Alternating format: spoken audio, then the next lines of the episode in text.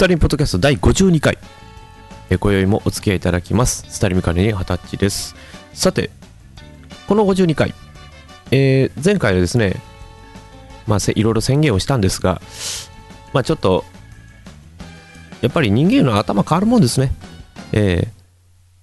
ーなんかね、話してるのを見て途中で、ちょっとねっていうことをちょっと思い出したんで、ちょっと今日はそれも含めて話をしてみようかなと思います。まあ今日はですね、まあ何かこうちょっとツイートに絡ましてちょっとやってみようかなという話をしたんですが、えーちょっとツイートがまだね来てないもんですから、もうちょっとツイートはちょっとまあ別にして、まあ私がそのツイートの中で感じたことというのをちょっと喋ってみようかなというふうに思いますね。えーまあ今日はちょっと男目線で見る女性の話でもしてみましょうか。えーまあ私自身がこう思っていることですのでね、まあもしかしたら夜女性の方はちょっとこれちゃうぞというご意見飛んでくるかもしれませんが、まあ、まあ私が思う女性のあれについてっていうことをちょっと考えてみようかなと思います。まあ、その決してあのいやらしい話はありませんのでね、えーその点はご安心をいただければと。まあ、夜男性の方も聞いていただける内容じゃないかなというふうに考えております。まあ、前半そんなもんでしょうね。後半はその時に考えます。もうこんなんばっかりですからもう大変申し訳ない話なんですけど まあこれがスタリンポッドキャストです。ええまあそういうふうに進めていこうかなというふうに考えておりますのでよろしくお願いいたします。それでは今日もですね、えー元気よくこの52回始めてまいりましょう。どうぞよろしくお付き合いください。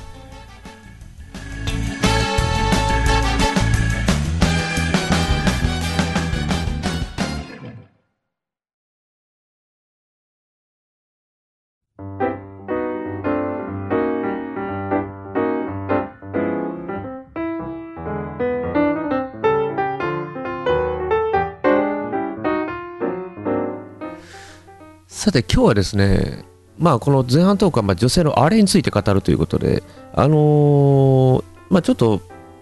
あのプリキュアとちょっと絡みがあるんですけど、まあ、あのちょっとツイートを見てた時にですね、あのあのまあ、プリキュアの顔を見る機会って、まあ、大体顔じゃないですか。で、見るときにですね、あのスマイルプリキュアなんですけど、あの変身バンクの途中でね、あのですかね、なんかこう、女性の方がよくあの化粧品とかついてるなんかこう、パフというんですか？あれをつけるシーンがあるんですけど、まあ、まあ、あれをつけるときのシーンですよね。あのシーンを見たときにですね、まあ、要はスマイプリキュア5人いますから、その5人の中で誰がそのパフをつけるシーンが合うかとかいうね、ちょっと考え方をしたんですが、で、まあ私が見た中では、まあ5人おる中で、まあ、キュアサニーがよかろうという考えをしたんですね。で、そのパフでつけるものというのは何かというと、あの、日本ではよくね、チークとよく言うんですね。で、チークいうのはこれはまあ、和製英語でありまして、あの、チークっていうのはね、あのよく言われるのが、英語で言うと、チークカラーというんですね。まあよくチークシャドウと言ったりよくします。まあ要はあの、日本語で言うと、まあ、頬紅という言葉ですね。まあ、頬紅というとなんかこう、古風な感じがいたしますけど、まあその、女性がその、どうですかね、この頬、頬につける、頬いうか、このちょっと目の下につけることですね。目の下につけて立体的に出すという、そういう効果があるそうです。で、あの、そういうのを見るとですね、まあ、女性の方は変わるんですね。ええまああのそのチークをつけると人が変わるとまではいかないでしょうけどね。まあそのイメージが変わると申しますかね。えーですからあのそのスマイルプリキュアの時にはその要はそのピンクのそのつけた瞬間にねそれがピンクになってそこが強調表示されるということなんですけども。まあそれを見てるとですねまあそれが合うのはじゃあどれかということですよね。まああの髪の毛が5色髪の毛5色いたら失礼ですけどまあその5人いるわけで、えーピンクオレンジ黄色緑ブルーとあるわけですよ。でその中でじゃあ何がありますかというとですね大体まあ髪の毛オレンジの人には大体ピンクがよく合うであろうと。いうふうに考えたわけなんですよね。でもまあその海外から入ってきたものが要はその日本に入ってきてで日本人はあの小顔ですからね小顔ですからそのその頬紅が相まってすごくこう妖艶に見えるというふうにおっしゃっとる外国の方もいらっしゃるようですね。えー、ですからあの特に若い方なんかはその、まあ、頬紅をつけると。それだけでもまるっきりそのイメージが変わりますね。それをき見てるとほうなかなかこういうものもあるんですなと、まあ、あの男にとっては全くもうよくねその女性の方は理解できるんですけど私たちにとってははあというもう感感ずるものがあるということですね。えー、まあでもこれでも語源が古いもんで、まあ、その始まりがね古いもんですからその方便にではそのウィキペディアによりますと古代エジプトでクレオパトラ7世が使ったというクレオパトラ7世ですよ。えー、7人目のクレオパトラですよ。まあ、使ったとされるということですね。でまあ日本ではその鳥毛流情屏風という鳥毛流女屏風ですかねに書かれた女性が褒めにしとったということでこれは唐を言うと昔の中国ですね。中国から伝わったものとされるというふうに考えられているようですが。まあそうですね。まあそれが今にも生きているということなんでしょうね。えー、ただこれはですねあの語源がいろいろありましてですね、まあ、その日本でいうと和製英語でありますから、地域いうのはね、和製からですから、和製英語ですよね。でもそれ考えると、なかなかこう、日本も、日本の女性方も、やっぱりこういうのをつけて、こう、ね、お化粧なさられるということですね。まあ、あの、まあ、私が思うんですが、その、女性がその化粧するのに、まあ大体どんぐらいかかるんでしょうね。あのよくバラエティとかではね自虐的に1時間だ2時間だとかねよく言うんですけど私はそこまでかける必要があるのかいなというふうに思ったりはいたしますねまあ中にはそのナチュラルメイクであったりだとかあるいはですねこうもうあえて少しで抑えると。中にはそのもう私はすっぴんで勝負するんだと。いう方もいらっしゃいますね。えーまあその決してその継承するなというわけではないんですけどね。ただまああの中にありますがあのよくねあの笑いのネタとしてよく捉える、まあ、ギャグギャグと言っちゃおかしいですけどよくあるのがあのねあのそのおもしてしてる時としてない時の差が天と地とだとかいうねそういう 面白いことを言った人もいますけどまあただねやっぱりこう女性の方のお化粧いうのはなかなか奥が深いなというふうには考えたもんですね。えー、であのよくあるのがあの化粧品売り場というのが今頃は、まあ、その百貨店のみならず、まあ、いろんなところもありますがその私がね見てびっくりしたのはねあの、まあ、薬局にあるのは分かるんですけどあのあの量販店ですかね今で言うとあのちょっと実名出すとあのドン・キホーテにもあったりですね。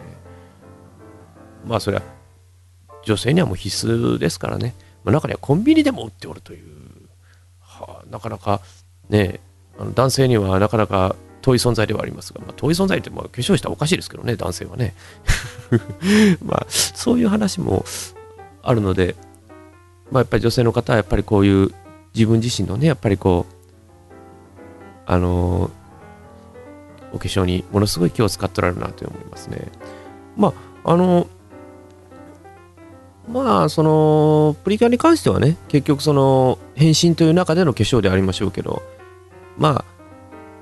まあ、中学ですからね、そんな標準でね、化粧なんかしとったのちょっとおかしいことになりますけど、今頃は小学生までやっておるという、そういう化粧事情でございますけども、えー、まあ、化粧品にもいろいろありましても、私らで見てもわけわからんとね、えー、まあ、ただ、あの、その、まあ、いろいろね。日本でのまあそのやり方いうのがあるんでしょうけども。まあただ化粧品言うてもまあそのね男性が使うもの例えばまあシャンプーとかでもいわゆるそういうねあの化粧品として扱うこともあるんでしょうけども、え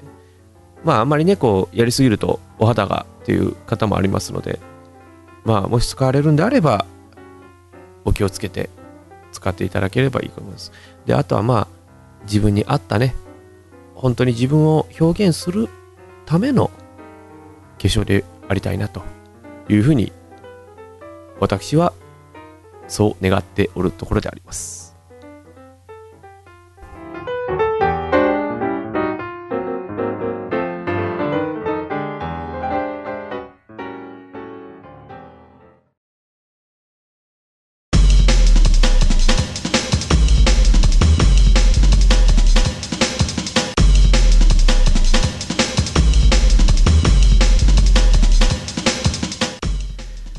自分のテリトリー以外をしゃべるのはなかなか面白いものであります。サリンポッドキャストまだまだ続きます。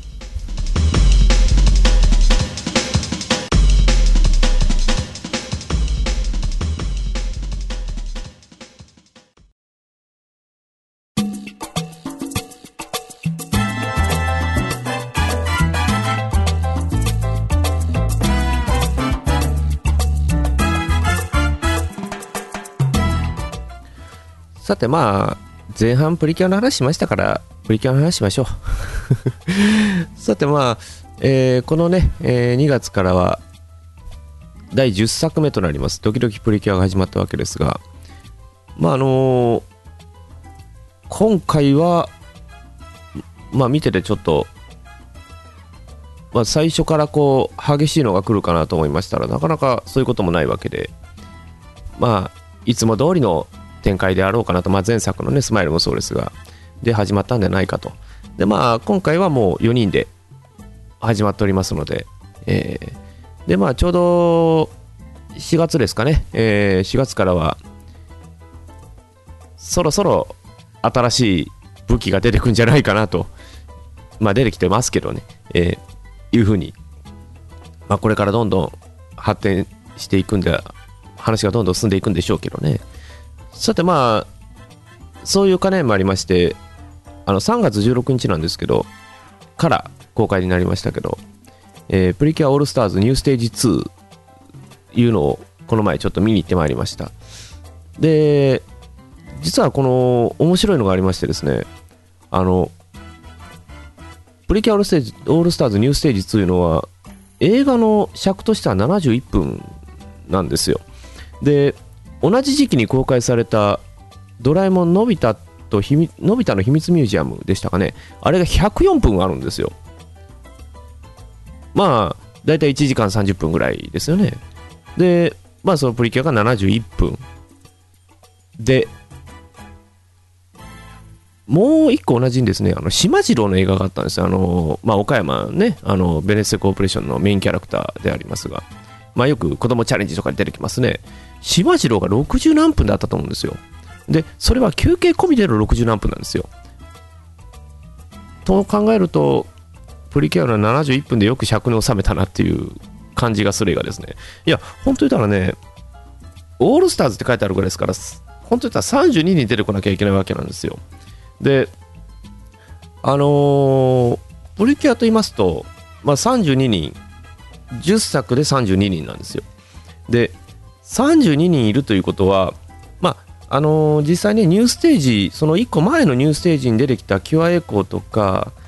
あと、まあその、2010年ですかね、そのハートキャッチに出てきたキュアフラワーであったりとか、あと、まあ、映画に出てきましたかね、キュアアンジェ。と、あと、まあ、ね、コナーの声とおなじみ、高山みなみさんがやったダークプリキュアを除い除い除けばですよ、除けば32人いるんですよ、まあ、そこまで出してきたら大変なことになりますからね。で、まあ、その32人、まあ、声を当てなきゃいけないいうことだったんですけど、まあ、その、まあ、多分この時期、多分もう、ね、映画見に行ってられる方多いでしょうから、あえて言います。えー、当たってません。えー、ですから、まあ、クリアの仕方がね、違うんですよね。で、ニューステージ1の時は、要はフレッシュから後は声が当たりましたと。で今回の場合ですねもうポツポツを当てるという感じでしたんでね。まあ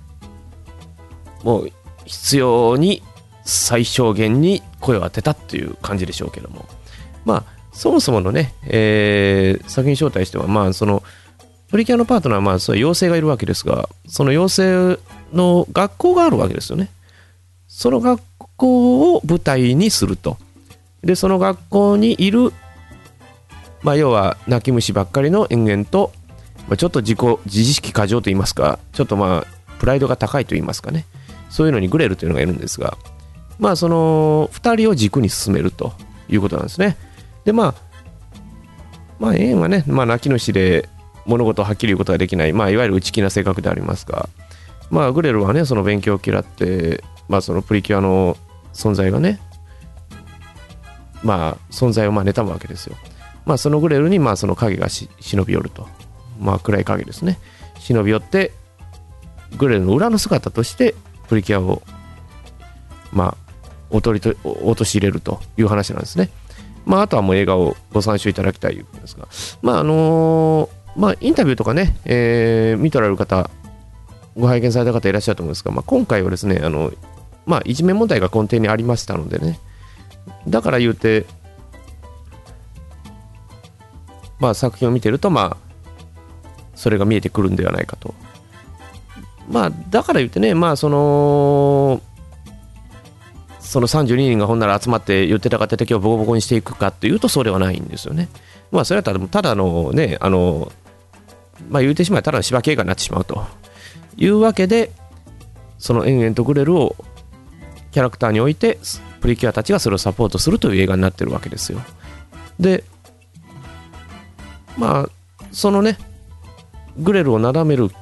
なだめるかそのグレルの方向性を変えていくというキャラクターが2人いるんですね。それがま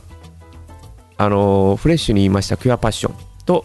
スイートに言いましたキュアビート。この2人ですね。この2人がどういった共通項だったかということをですね見出していけばああというふうで分かると思います。えー、まああのー、実際ね、ニューステージ1で声が当たっとらん言うてね、あの落ち込まれた方もいらっしゃると思いますけど、実際声が当たってる復活してるキャラクターが何人かいらっしゃいますんでまあそこは映画を見ていただいた方はご存知かと。でまたあのねあのチラチラっと見ていただいたら誰に当たって誰に当たってるっていうのがよく分かりますんでそれはあえてあのこの場では申し上げませんが。ですね。まあ、まあ、71分という尺によく収まったなっていう感じしますよね。えーまあ、まあ、これあえて裏ですけど、裏話ですけど、まあ私はあの初代とかマックスアートが好きですんで、まあそこに当たってるのが良いのかなという、そこにま当たってたということで嬉しい映画ではありましたけども、えー、まああとですね、あの、まあ、サウンドをぜひとも聞いていただければと。まあ、あの、高梨さんね、あの、極めたるでおなじみ、高梨さんがご担当でしたけども、まあ、あの、本当ね、あの、サウンドトラックをぜひね、聴いていただきたいですね。本当あの、今までのアニメ界ない音楽ですからね、キュアメタルというのは。えー、ですから、まあ、その、集大成と言える曲がですね、まあ、そのサウンドトラックの27曲目に入ってます。実際、ね、あの、まあ、実際4分の尺ですけども、その4分の中に全てが凝縮しているというふうに言っても過言ではないんですね。えで、まあ、ぜひともね、持っといていただいて損はないかなというふうに思いますね。あの、ちょっとこれね、あの、裏話、裏話というか、その、よくある話ですが、車とかでね、ウーファーをつけて聞くとね、よくわかるんですよね。えー、あの、極めたらって低音がドーンと出るんですよ。で、その前のね、あの、佐藤さん、今の高木さんの曲いうのは、あんまりこう、低音が出てこないんですよね。だから、極めたらをガンと聞くと、ちょっとこうテンションが上がると言いますかねそういった音の聞き方もできるんじゃないかなと思いますね、えー、まあちょっとあのハードなかつハイテンポな方は極めたろがおすすめじゃないかなと思います、えー、まあちょっとねこの4月でもまあ岡山でも多分4月中は公開するだろうと思います。公開してるだろうと思います。ぜひともね、えー、まだ見に行ってないという方、ぜひとも見ていただければと。えー、ちょっとこう、うるっとくるシーンもあるかもしれません。ぜひともね、聞いていたら、見ていただければと思います。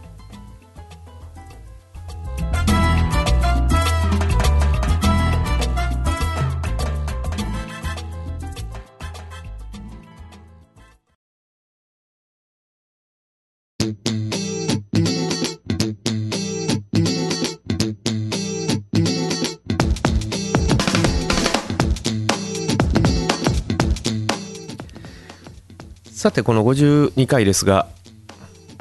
まあホーベリについて考える。とあとですね、えー、プリキュア映画について考える。49回で話したんですけどねまた話をしてしまいまして。ねえー、まああの宣言通りと言いますか。なんか宣言通りというとなんかあのどっかのねなんかあの体育会系番組みたいになっちゃいますけど宣言通りに行ったみたいなねそういう感じで 話をしたんかなというふうに思いますけど、えー、まあ、ちょっと若干今滑ったような感じがいたしましたけども。まああの本当ねあの男性目線から見る女性の見方っていうのもいいんじゃないですかね、えー、だから女性にとっては当たり前だと思ってることが男性にとってはえっっていう見方になることもあるんですよ。ですからそういうことも含めてねああこういう見方もあるんだねっていうふうにちょっと思い巡らしてもいいと思うんですよ。あんまりそれ以上いくとダメですけどね、えー、だから例えば例えば話ですよ。化粧品に使われてるの例えばどんな材質であったりだとかそういうのを調べてみてもいいんじゃないですか、えー、まさかねそれはフォーメリだからって片栗粉塗るわけにはいきませんからね。それ考えればね化粧品って結構いろんなこと考えて開発してるんだないうのが分かるような気がいたしますけどもね、えー、まああのそういうことも考えてね女性を見るというのも、まあ、あんまり変な見方ですけどね、えーまあ、あのひねくれな見方をするとそういうふうになるんじゃないかなというふうに思いますが、いかがなもんでしょうか。えーまあ、またこんな話ばかりしてね、大変申し訳ないというような気がしてなりませんが、えー、まああの本当ね、そういうものの考え方っていうのも一つあるかと思います。えー、ですから、例えば女性もそうですよ、女性の方もそうですよ、女性の方も例えば男性の見方をね、ちょっとね、ひねくって考えてみると、意外と面白いんですよね。だから、男性がしているものってなんでこんなにって思うものがあるんだけども、いざいざそう掘り下げてみてみると、ああ、いうこともあるわけですよ。それを考えてみるのも一つ、一個じゃないでしょうかね。えー、まあ、今回はあのその頬紅の話しましたけど、あのうちの家内はつけてるかな？というぐらいの考え方です。すいません、全く見てないんかいっていう意見が飛んできそうですが、えー、まあ、そういうこともあるんですね。えー、さて、この52回もこういうなの鳥で、ごめんなさい、ノリで進めていきましたけど、いかがでしたでしょうか？まあ、このようなルールで進めていきますので、よろしくお願いします。はい。なおですね、えー、このスタインポッドキャストでは皆様からのご意見、ご要望、苦情、ご質問、何でも結構です。ね、お送りいただければと思います。えー、あのブログテーマ、えー、あるいはですね、あのブログの本文にあります、えー、gmail.com あるいは starletremix.com どちらでも構いません。どうぞよろしく、えー、メールご送信。お時間ある時で結構です。お送りいただければと思います。またですね、あのツイッターでも、えー、スターポッドキャストアカウントございます。えー、ぜひともダイレクトメッセージ等々で、えー、お伝えいただければ、こちらでも、このポッドキャスト内で拾っていければというふうに考えております。次53回何しましょうかねっていう考えにもなるんですが、まあ、多分ね、あの小沢修一さんじゃありませんけど、本当にそういう軽いノリで進めていければいいのかなというふうに小沢修さんも結構ね、あのあのね、面白い方でしたから、やっぱそういうノリで考えてもね、あのいいんですけど、えー、まあちょっと、本当そういうふうに考えていけばいいと思います。えー、なんという適当なんだという意見が飛んできそうですけど、はい。ではですね、えー、お時間参りましたので、えー、この辺でお開きといたしましょう。それではスタリンポッドキャスト次回は第53回です。53回でお会いすることにいたしましょう。それではまた。